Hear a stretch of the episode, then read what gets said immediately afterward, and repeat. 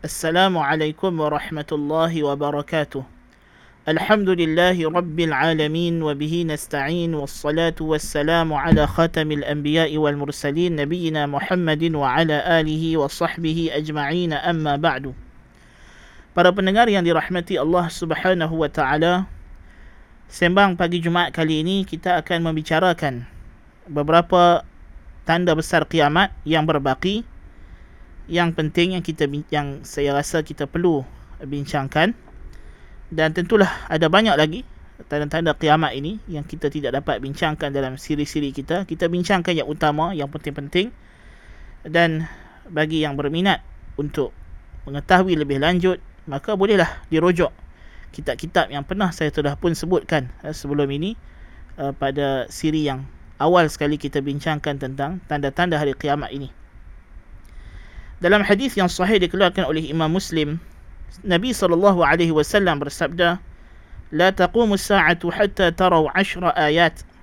طلوع الشمس من مغربها والدخان والدابة وخروج يأجوج ومأجوج وخروج الدجال وخروج عيسى بن مريم وثلاثة خسوف خسف بالمغرب وخسف بالمشرق وخسف بجزيرة العرب ونار تخرج من قعر عدن تسوق الناس أو تحشر الناس تبيت معهم حيث باتوا وتقيل معهم حيث قالوا Kata Nabi SAW tidak akan berlaku kiamat sehingga kamu melihat sepuluh tanda, sepuluh perkara. Yang pertama, terbitnya matahari daripada arah terbenamnya dan hadis ini tidak disebutkan secara tertib kejadian ya. Nabi sebutkan secara keseluruhan sepuluh perkara bukan secara tertib. Iaitulah terbitnya matahari dari arah terbenamnya dan asap dan binatang yang melata dan keluarnya Ya'jud dan Ma'jud dan keluarnya Dajjal dan turunnya Isa anak laki Maryam dan tiga tenggelam di dalam bumi tiga khasfun. Khasfun di sini maksudnya ialah gempa bumi yang akan menelan manusia ke dalam perut bumi. Iaitulah yang berlaku di Maghrib di barat dan di Masyriq di timur dan di jazirah Arab dan api yang akan keluar daripada bumi Adan daripada perut bumi Adan di Yaman yang akan mengarak manusia ke padang mahsyar yakni di dunia sebelum berlakunya kiamat. Dan api itu akan tidur bersama mereka di mana mereka bermalam dan akan qailulah di mana manusia berhenti untuk qailulah. Hadis ini diriwayatkan oleh Imam Muslim. So kita telah bincangkan sebahagian besar tanda-tanda ini so berbaki kepada kita perbincangan beberapa tanda yang pertama yang kita nak bincangkan ialah khasfun Iaitulah tiga kejadian gempa yang akan menelan manusia ke dalam perut bumi. Yang pertama berlaku di barat, di timur dan di barat dan juga di jazirah Arab. Dalam hadis yang lain selain pada hadis yang kita bacakan tadi, ialah hadis Ummu Salamah radhiyallahu anha katanya aku mendengar Rasulullah sallallahu alaihi wasallam bersabda, "Sayakunu ba'di khasfun bil masyriqi wa khasfun bil maghribi wa khasfun fi jaziratil Arab." قلت يا رسول الله أيخسف بالأرض وفينا الصالحون أي وفيها الصالحون قال لها رسول الله صلى الله عليه وسلم إذا أكثر أهلها الخبث Nabi SAW bagi tahu kepada Ummu Salamah radhiyallahu anha akan berlaku selepas ku nanti eh, selepas kewafatan Nabi di akhir zaman tiga kejadian besar khasfun di mana bumi menelan manusia berlaku gempa bumi terbelah dan manusia ditenggelamkan ke dalamnya iaitulah di timur, di barat dan juga di jazirah Arab. Lalu kata Ummu Salamah, "Ya Rasulullah, apakah akan ditelan ke dalam bumi sedangkan ada orang yang saleh?" Kata Nabi sallallahu alaihi wasallam, "Ya, jika majoriti ahli penduduk bumi itu adalah orang yang jelek atau buruk kelakuan dan perangainya." Dan ini adalah di antara tanda kiamat juga di mana sebelum berlakunya kiamat manusia akan kembali kepada jahiliyah dan hilangnya Islam. Setelah mana Islam begitu tersebar ke timur dan barat di zaman Nabi Allah Isa alaihi salam dan sebelumnya Al-Mahdi, ya. kemudiannya akan dicabut nyawa orang yang beriman dan yang tinggal di muka bumi ini hanyalah mereka yang fasik dan juga kafir. Seperti mana sabda Nabi sallallahu alaihi wasallam la taqumu as-sa'ah illa 'ala syiraril khalq. Tidak akan berlaku kiamat melainkan kepada makhluk yang paling keji atau yang paling jahat. Dan dalam riwayat yang lain daripada Anas ibn Malik bahwasanya Rasulullah sallallahu alaihi wasallam bersabda tidak akan berlaku kiamat. La taqumu as-sa'ah hatta la yuqalu fil ardi Allah Allah. Tidak berlaku kiamat sehingga tidak disebut lagi di muka bumi ini takwalah kamu kepada Allah. Takwalah kamu kepada Allah. Dan sabda Nabi sallallahu alaihi wasallam berkenaan perkara ini bahawasanya uh, manusia akan apa nama kembali menjadi jahiliah ataupun tersebarnya keburukan ini ini berlaku uh, di hujung zaman ya, di hujung zaman apabila orang mukmin telah dicabut nyawa mereka oleh Allah Subhanahu wa taala dimatikan sebelum berlakunya kiamat. Dan dalam hadis yang lain Nabi sallallahu alaihi wasallam bersabda, "La taqumu as-sa'a hatta la yuhajjul bait." Tidak akan berlaku kiamat sehinggalah tidak ada lagi haji. Dan tidak ada haji lagi ini kerana Baitullah itu sendiri akan uh, di apa nama? dimusnahkan. Ya. Tetapi ini berlaku setelah kemusnahan Ya'juj dan Ma'juj dalam tempoh yang lama. Ya, bukan terus lepas Ya'juj Ma'juj itu benda ni berlaku kerana lepas Ya'juj dan Ma'juj Nabi Allah Isa AS akan turun dan orang beriman akan memakmurkan bumi lagi. Ya. Kemudian dalam hadis yang lain Nabi SAW bersabda la yuhajjanna hadzal bait wa la yu'tamaranna ba'da khuruji Ya'juj wa Ma'juj. Rumah Allah ini Baitullah masih lagi akan dilaksanakan padanya haji dan umrah setelah keluarnya Ya'juj dan Ma'juj. Lepas Ya'juj dan Ma'juj meninggal, dibunuh Allah Taala dihabiskan diriwayat di di di dimusnahkan Allah, masih lagi berlaku haji dan juga umrah. Ha, tetapi setelah itu barulah ha, apa nama uh, manusia kembali kepada kufur dan syirik. Iaitulah di mana Allah Subhanahu wa taala akan mematikan nyawa orang yang beriman. Sebagian dalam hadis yang lain dalam hadis Abdullah bin Amr radhiyallahu anhuma di sisi Imam Muslim ثم يرسل الله ريحا باردة من قبل الشام فلا يبقى على وجه الأرض أحد في قلبه مثقال ذرة من خير أو إيمان إلا قبضته حتى لو كان أحدهم دخل في كبد جبل لدخلته عليه حتى تقبضه Kemudian Allah akan menghantar angin yang sejuk daripada arah bumi Syam. Yang tidak ada seorang pun di muka bumi ini yang ada iman walaupun sebesar zarah dalam hatinya melainkan dia akan mencabut nyawanya. Jika seorang itu masuk ke dalam apa nama gunung sekalipun masuk ke dalam gunung sekalipun pastilah angin itu akan mengikutinya dan dan mencabut nyawanya. Kata Abdullah bin Amr radhiyallahu anhuma. Aku mendengar Rasulullah sallallahu alaihi wasallam bersabda fayabqa syirarun nas في خفة الطير وأحلام السباع لا يعرفون معروفا ولا ينكرون منكرا فيتمثل لهم الشيطان فيقول ألا تستجيبون فيقول ما تأمرنا فيأمرهم بعبادة الأوثان وهم في ذلك دارة أرزاقهم حسن عيشهم ثم ينفخ في الصور حديث رواية إمام مسلم maka tinggallah ketika itu manusia-manusia yang jelek dan keji ya perangai mereka seperti haiwan liar. Ya, dia datang sebagai riwayat yang lain, mereka itu akan melakukan hubungan seksual terang-terangan di khalayak ramai. Allahul Musta'an. Seperti himar. Tidak ada rasa malu lagi. Lalu syaitan datang kepada mereka dan kata, apakah kamu tidak mahu mengikut aku? Mereka bertanya, apa yang kamu nak suruh kami buat? Lalu syaitan suruh mereka menyembah kembali berhala. Dan mereka ketika itu sangat murah rezeki, luas rezeki mereka dan kehidupan mereka sangat senang. Tiba-tiba dalam keadaan mereka duduk seronok begitu, maka berlakulah kiamat. Ditiupkan sangka kala. Allahul Musta'an. Dan pada zaman inilah, pada waktu inilah, Allah Subhanahu Wa Taala akan memusnahkan Kaabah kerana tidak ada lagi orang beriman yang hendak mengerjakan haji ke Baitullah. Nabi sallallahu alaihi wasallam bersabda, "Yukhribul Ka'bata dhu suwayqitayn fil Habsyah." ويسلبها حليها ويجردها من كسوتها ولكأني أنظر إليه أصيلعا أفيدعا يضرب بمسحاته ومعوله حديث روايات حديث صحيح يعني روايات كأولي إمام أحمد dalam musnad Nabi SAW kata akan memusnahkan Kaabah itu seorang lelaki yang berbetis kecil daripada orang Habsyah akan dia akan memusnahkan Kaabah akan merampas harta-harta yang terkandung di bawahnya akan mencabut kiswah Kaabah. Nabi kata aku seolah-olah melihat dia. Ha, sekarang ni Nabi kata aku macam tak boleh nampak dia lah ni. Ditunjukkan kepada Nabi wasallam dia duk apa nama duk duk duk ketuk duk pecahkan Kaabah. Ha? Allahul musta'an. Ya jadi ini berlaku setelah mana tidak ada lagi ibadat haji dan umrah setelah mana orang mukmin semua telah dimatikan nyawa mereka oleh Allah Subhanahu wa taala. Di antara tanda-tanda besar kiamat juga ialah terbitnya matahari daripada arah ia terbenam.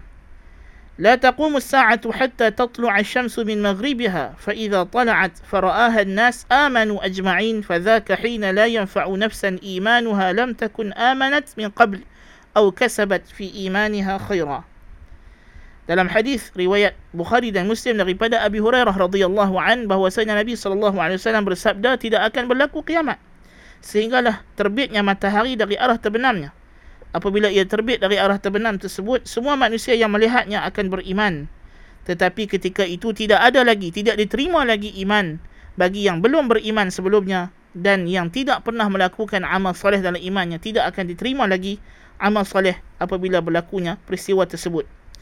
Dan berbetulan dengan munculnya matahari daripada arah barat ini, akan keluarlah dabbatul ard. Akan keluarlah binatang yang melata seperti mana firman Allah Subhanahu wa taala dalam surah An-Naml ayat 82.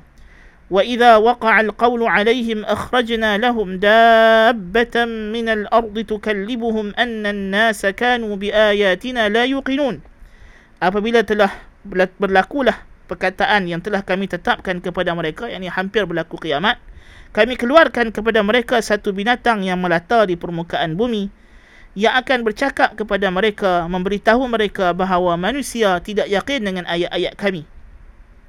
Dan dalam riwayat Nabi saw bersabda takhruju ad-dabbatu fatasimu an-nasa ala kharatimihim thumma يعمرون فيكم حتى يشتري الرجل البعير فيقول ممن اشتريته فيقول اشتريته من أحد المخطمين dan hadis riwayat Imam Ahmad ini uh, Nabi sallallahu alaihi wasallam menyatakan akan keluar dabah lalu dabah ini akan memberi tanda kepada manusia di dahi ataupun di batang hidung mereka kemudian kamu akan dipanjangkan umur lagi maksud bila keluar dabah ni belum lagi laku kiamat serta merta akan ada lagi satu tempoh manusia masih lagi hidup. Tetapi ketika ini telah diberi tanda ini orang mukmin ini orang kafir. Ini orang mukmin ini orang kafir.